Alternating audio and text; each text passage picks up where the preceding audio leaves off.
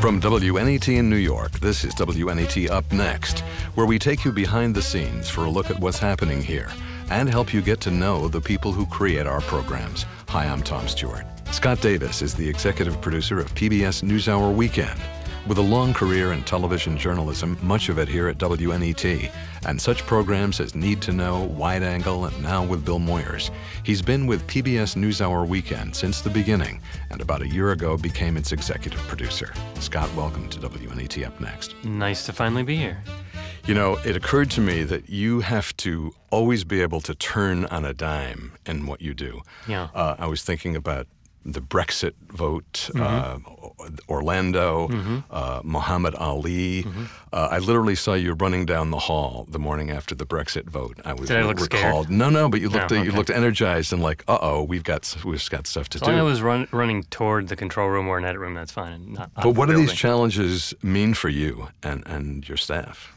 Well, uh, I could speak for the staff first, or speak about the staff first. They are really the best in the business. Um, we have people on staff who can do a little bit of everything, and, and they all they do it all very well. Mm-hmm. The staff they're made up of people who can shoot and write and produce and edit, and in many cases also be on camera. Um, that's sort of part of their job.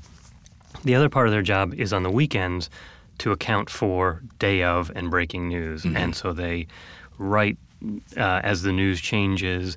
They monitor news stories as they develop. Uh, they inform our anchors about good questions and good guests. They help book those guests. So they sort of do it all. It's really hard to find people who can do all of those things mm-hmm. and do them well. Mm-hmm. And uh, we're very lucky to have a small but effective staff. And, and, when you say small, my understanding is there are essentially six uh, producers? There's six producers, six associate producers, and a day of air team, which is about five people. Okay. Uh, but not all those people are in on the weekend. Some of those people I just mentioned are on the road producing mm-hmm. more of our long form pieces, our, our so called signature segments. Okay. You know, how would you describe the mission uh, of this broadcast and, and how it differs from a cable or a, a network news program?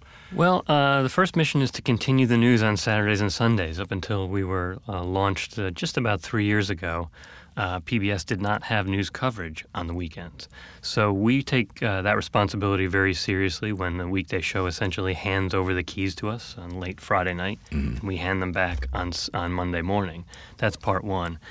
And then part two is um, we're, as you suggest, we're not cable news. Uh, that's a good thing, I think, in this case.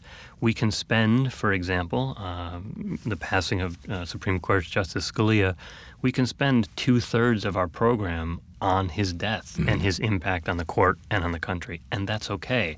Um, our viewers expect it. They want that kind of analysis. They want that kind of in-depth conversation and perspective, and we sort of have, have that freedom. That's it's definitely not a headline service that uh, you provide. No, it's we're not, alternative. For example, in the election, we're not chasing the horse race. We're not keeping score.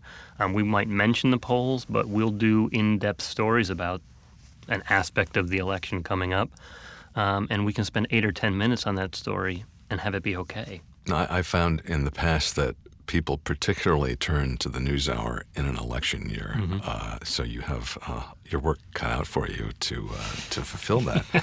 but it seems like it's the one place where you know you can go without hours of stuff that you don't even really want to watch anymore unless you are into, as you said, the, the horse race. Yeah, I mean, one one thing that we uh, I wouldn't say struggle with, but certainly have a debate every Saturday and Sunday morning in our production meeting is what happened in the campaign today. And you can always find something. You can always say candidate X said this today, candidate Y said this. That doesn't mean we have to cover it. Doesn't mean it's news. Doesn't mean it's worthy of analysis. There have been days in the recent hand, handful of weeks and recent months where uh, we just simply say that's not news. That's just candidates talking, and we didn't cover it. So take me inside the uh, oh boy. Your, your, your morning production meeting. Uh, how does how does that how does that all work? Are you sure? It's pretty yes, scary really, in there. Well, well, you know, we're. Uh, we have two. Our first one begins around 9:30 or so, um, and everybody who's on the day of air team and anyone who might be assigned to the program that weekend, uh, along with our anchor Hari or whoever might be subbing in for him, uh, we go through the day's news. We sort of get a list of, uh, we compile a list of the sort of big stories that we know are out there. And then uh, people, when they on their way in or when they get in, they sort of they read into the news and they they sort of decide what might be interesting. Unfortunately, we only have so much room. So the first pass at the meeting at 9:30 is uh, here's how much time we have for the day of news. If it's not a big breaking news day, it's sort of a standard day, and everybody make a case for the stories that you think should be in the program, and we have a uh, respectful but robust discussion. I guess is the best way to put Okay. it. And then we simply just, you know, sort of whittle it down to the five or six stories we think are the most important. We then regroup about an hour and a half later to make sure we were right about those stories. And then we sort of launch into production. Yes, we were right about this one. This turns out to be a story that's a little older than we thought, so we're not going to do it. Turns out this story uh, is inaccurate, and we're not going to do it. Turns out this is a story that's bigger, and we should devote more time to it. So it's sort of a two-step process. And then It sounds like sort of a non non-stop process, though, in a way, because there's all of this uh, constantly reevaluating Absolutely. what's, what's happening. So there's the first one at 9:30, the next one a little bit after 11, and then throughout the day, things can obviously change and break and develop more uh, completely. And we often say, you know what, that story we really wanted to do out of China isn't nearly as important as this wildfire story in California. We got to drop the China story and, and make expand the wildfire story. That's of I want to ask you about the, the, the challenge of, of balancing, you know, the need for timeliness with a story and, and ultimately what's really accurate Mm-hmm. uh, and, and how that process works given any uh, story. I'm glad you asked. I have a perfect example. Uh, about three weeks ago, the prime minister of Iraq said that Fallujah had been recaptured, 100% recaptured from ISIS. That was a story that appeared on uh, CNN, I believe it was, and came across everybody's desk and phone, and you know how that goes, where everyone's alert is going off. But we looked into it, and it was happening, I think, around 5:15. So we were in the middle of our of our five o'clock show, and we watched it, and we watched it, and we watched it, and AP wasn't reporting it, and Reuters wasn't reporting it, and then CNN doubled back and said, "Well, the prime minister is saying this." But our own sources on the ground, our own reporters are saying Fallujah's not even close to being recaptured. So we didn't report it because there were there was absolutely no confirmation, even though it was sort of a you could tell it was sort of becoming uh, a bigger story, or at least that people were discussing it. And that's something that we have to be very, very careful about. We take very seriously, obviously, uh, reporting something, but we have to wait until it's absolutely proven to be true. Fast forward three weeks later, it's still not captured Fallujah. It's still not recaptured from ISIS. So Have, have you ever had examples where something was actually put on the air that, that you had to retract at some point in, after that? Uh, I wouldn't say retract. No, I can't think Or of anything. correct, uh, yeah, I mean, way. you know, we always have to be very careful with uh, sad things, death tolls, especially with with all the terror uh, events that have been happening around the world. So we're very careful about that. We uh, we go with the death toll. We know we say things like at least or up to, um, because we don't want to be wrong about that. You know, it, it's especially in in an evolving story, in a story that's Where those changed things change. those things changing almost while you're on the air sometimes you have to be very very careful so we're, we try and be mindful of that too. There's an awful lot of talk about bias uh, in journalism, Mm-hmm. Yep. and there are advocates for adversarial journalism Mm-hmm. as opposed to so-called unbiased journalism. Uh, Mm-hmm. where do you and the the PBS NewsHour world come down in, in that, and, and how do you uh, particularly battle your own biases and your own internal opinions about things to present an accurate story that's unbiased?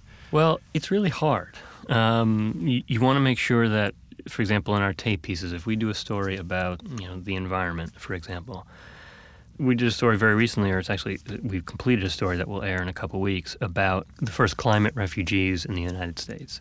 68 people off the coast of Louisiana who are being forced to move because of climate change and, and other factors. The federal government is giving them money, moving their community 40 miles north. In every story, we have to say, what is this character's point of view? Where are they coming from? What is sort of their, for lack of a better term, their sort of personal history? What is their perspective? What is their potential bias? And then look at the story completely and say, is there another point of view that's missing from this? Is there someone who says that person isn't right, and here are the facts that I have to back it up? And then we have to look at the facts that everyone's presenting and say, well, those facts aren't necessarily justified. Here are federal government studies, sort of unbiased numbers that can prove that this person is right or wrong. It's basically a, it's a math problem for us. Mm. Who are the people? What are they saying? What are they being backed up by? And what weight do we give that with, within each story? Same is true for day of interviews. If we do a breaking news story, we lean on reporters from other news organizations, certainly. But if we lean on an expert, what is this expert's Who is the perspective? expert? Who Yeah, are they? yeah. What is their history? Uh, you know, have they said things before that have been proven to, you know, to be untrue? Um, all those sort of factors are things that we think about, and you know, if we're doing our jobs and we have enough people who are experienced enough, that analysis can happen rather quickly.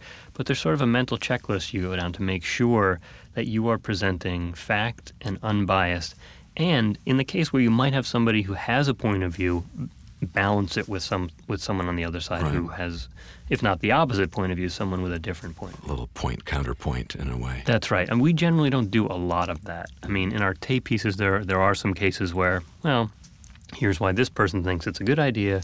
This person, from this other aspect of the story, thinks it's a bad idea. Present them fairly and equally. Right. But you're not uh, into advocacy for, uh, for Absolutely not. particular thing. at all. Absolutely not. Can't be.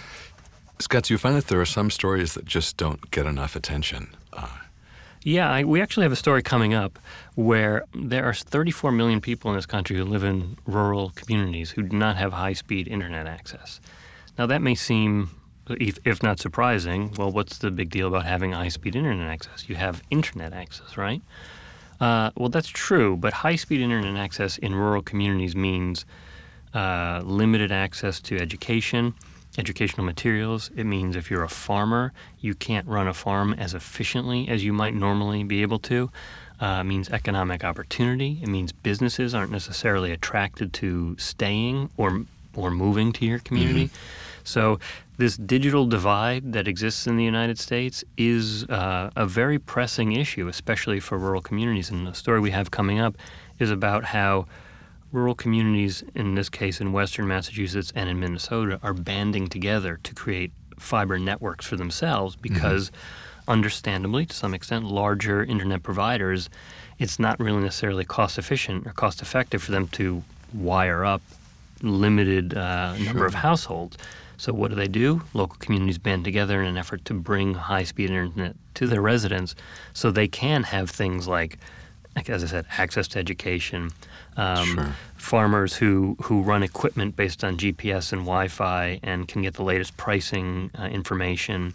And as I said before, businesses, small businesses, in order to stay competitive, you have to have access to information quickly. And without high speed internet access, you can't. So it, it affects everything in these communities from education to economy. Um, just to be a part of the modern world. that's have to have exactly right. That's connection. exactly right. It is. It is. You know, uh, I think the FCC considers it a uh, uh, a utility. But what does that mean? It means sort of a basic need, and a lot of people don't have this basic need. Wasn't there an FCC rule uh, originally with telephones, though, that they had to provide service for rural areas? And Yeah. that, that doesn't carry over uh, with, with this. No, and and uh, not officially. Uh, it's my understanding. Please fact check me on that. Um, that's the fight that's happening. That it's just as important as electricity and uh, you know a roof over your head and food and so all those things. Not not that a roof over your head is guaranteed, nor is food, but it's one of those basic necessities that in order to really function in modern society, especially the economy and the educational aspect, uh, you need internet access. You need high-speed internet access, and a lot of people don't have it. It's sort of surprising in this country. Interesting. You, you, you talked about uh, Hari. He, I think, for the viewers, is the most visible connection of PBS NewsHour Weekend with the NewsHour because we Yep. see him. Uh, tell us about what He's everywhere, right? He's everywhere. SciTech he's, Now he's in yeah. London. He's SciTech now. Yeah, he's everywhere. Uh, what is that like uh, for you to work with him on such a constant basis? You must have a great relationship. He's great. uh, yeah, him. I mean, uh, Hari is uh, is sort of epitomizes what it means to be an anchor. Right. Um, he can handle a dynamic, changing, breaking news situation with ease and comfort, even though I don't know how he does it because I know it's not easy or comfortable, but he makes it seem so. He works very hard at that. He is incredible at the day of interview. Um, Hari, we're doing an interview about uh, Venezuela. Got it, no problem. Hari, we're doing an interview about ISIS in Syria. Got it. Hari, we're doing an interview about ISIS in uh, Iraq. totally got it. He's just he's well versed on many many subjects, and he's an incredibly quick study. So if he's even if he's not well versed, he can become well versed. What I always find amazing about Hari is he he lives in two worlds. the weekday show and our show. And our show, because it's a half an hour, we can't devote nearly as much time to, for example, a day of interview that as the weekday show can. But so shortening that interview, for example, if we do a, an interview this weekend about Venezuela and the crisis happening there and how people are lining up for food and doing all sorts of uh, things to get by, how do you boil all that down into three minutes or three and a half minutes, which is about the length of our interview? He can do that as well as he can do a seven or eight minute interview, and that's really quite a skill to have. And, and you have a, a bench of other anchors, Alison Stewart, we see on the NewsHour Yeah, weekend. Megan Thompson, a while, sure. Megan Thompson. Yeah. And uh, Jeff Greenfield, uh, you have doing a lot of uh, political reporting. I- Yeah. I, very familiar with his work over the years as yeah, well. um, just to get back to your, uh, Alison and I worked together on Need to Know. Okay. she's fantastic. I think incredibly highly ever. She's she's a, a good friend and colleague. She brings something different. You know, she has a, a very good sense of sort of pop culture and trend, uh, but she's also really good at the day of interview and breaking news. She, you know, her experience back, you know, a while back at MTV is where many people knew her from. Yes. She brings a, a, a sort of a different approach to it, but equally as, as informative and entertaining as Hari. Uh, Megan Thompson, who is a correspondent and and substitute anchor and reporter, and oh by the way, she shoots she shoots and produces and edits also. Yeah. She does all those Kind sorts of of things. amazing. Yeah, she's incredible.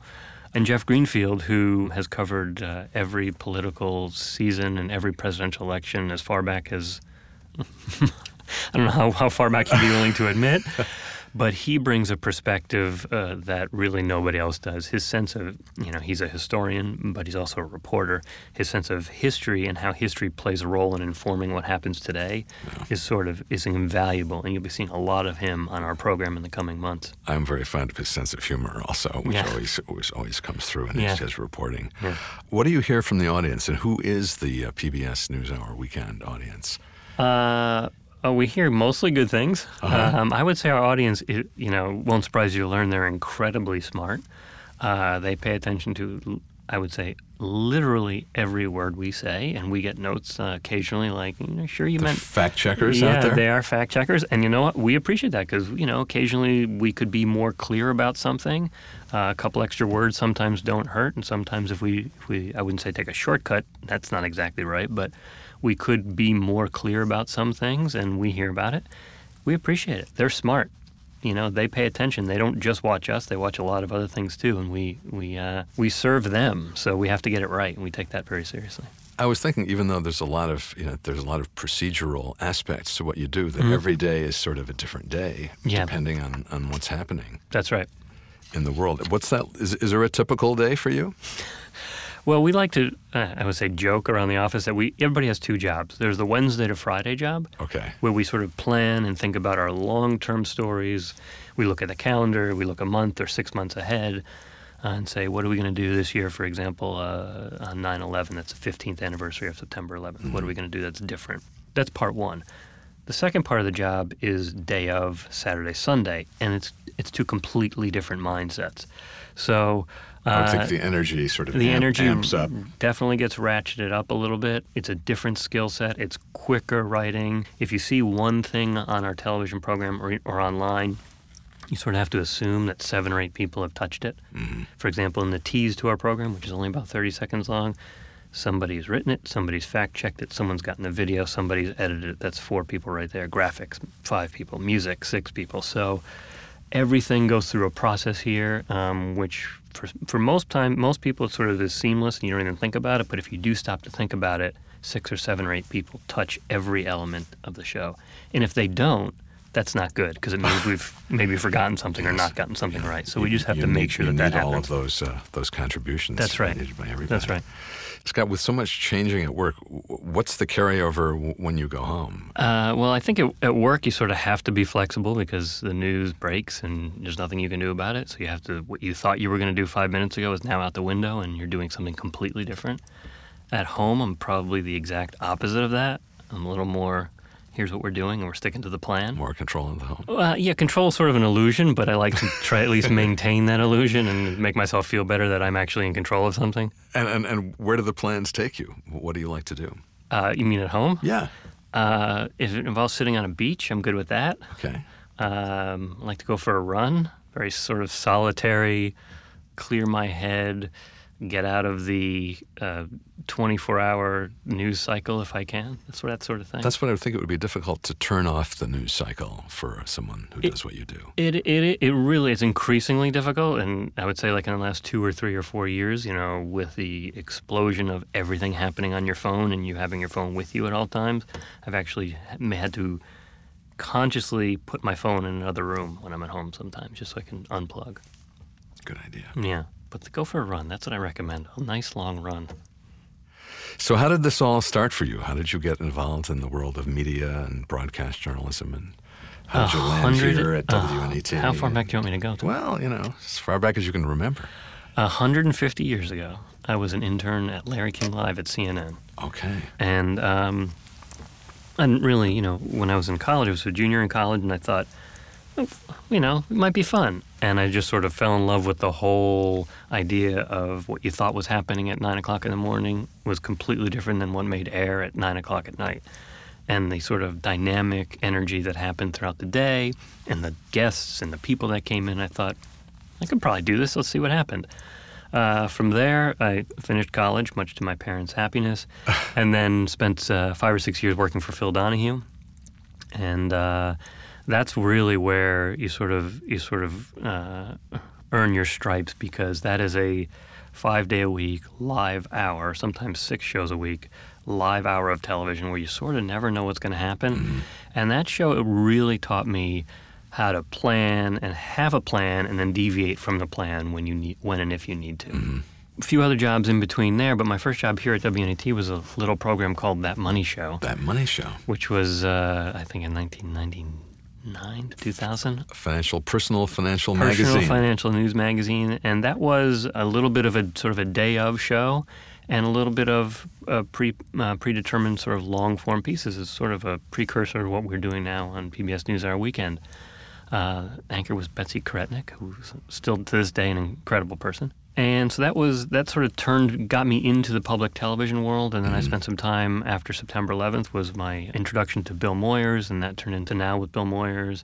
That turned into a bunch of programs, including Expose, where I spent three years working on really in long form, long form, in depth investigations, a documentary series about journalists who do investigations. And that was a very serious program, but you really learned a lot about, first of all, how serious uh, these journalists are, how their approach to facts and really getting it right, and also how to make something very visual, because sometimes investigations into, say, the way a government behaves or the way they were supposed to implement a program, visually not so exciting, and how to make it sort of visually exciting. That was a really good lesson for me, those, those three or four years I spent working on that show. What are the uh, biggest joys about this work for you? Well, at the end of the day, you feel like you made something. You say, "Look, there's a half an hour of television that I had a I had a hand finishing in. the hat, like yeah, Steven said. That's right. You feel like, wow, I actually did something, and and maybe I informed some people, and and maybe at the end of the day, that story helped some people. Um, but it provides a different perspective on the story that's been out there. If I can do one or two of those things every time we make a show, I think everybody, including anyone on our staff, sort of feels pretty good about themselves. And and the challenges and, and what's what's ahead? Well, the challenge is always, you know, in public television, always resources, how to make the most of, of what you're given to work with. I think staffing wise, as we discussed earlier, we have a very good staff. That's a good thing. You'd always like a little bit more ability to go to, you know, farther flung places, spend a little bit more time on that sort of thing. But you know, there's not much you can do about that. Uh, would you like to be responsible for an hour every Saturday and Sunday? Uh, I don't know if my attention span would. That's just a personal thing. No, no, Half no. an hour seems right for me. okay, okay, but uh, I was just wondering if there, you know, people talk about the news hour and it's a half hour, and sometimes it gets a little crazy when you no, talk about. it's so about funny it. because when we launched, we talked about the name, uh, you know, but it's only a half hour. I don't think anybody no, minds. No, I don't think anybody minds. Cares, yeah, I think it's for again for my for my attention span it's perfect. Okay. Scott, thanks so much for being with us. Indeed, uh, my this pleasure. This has really been a lot of fun, and we look forward to the election coverage and all of the breaking news and the non-breaking news uh, that we see on PBS NewsHour Weekend. Thank you, Tom. Good to be here. Every Saturday and Sunday on most PBS stations. And please be with us again soon for our next podcast, and you can share your thoughts with us at upnext at wnet.org. WNET Up Next is a production of the Design and On Air Promotion Department of WNET New York. I'm Tom Stewart.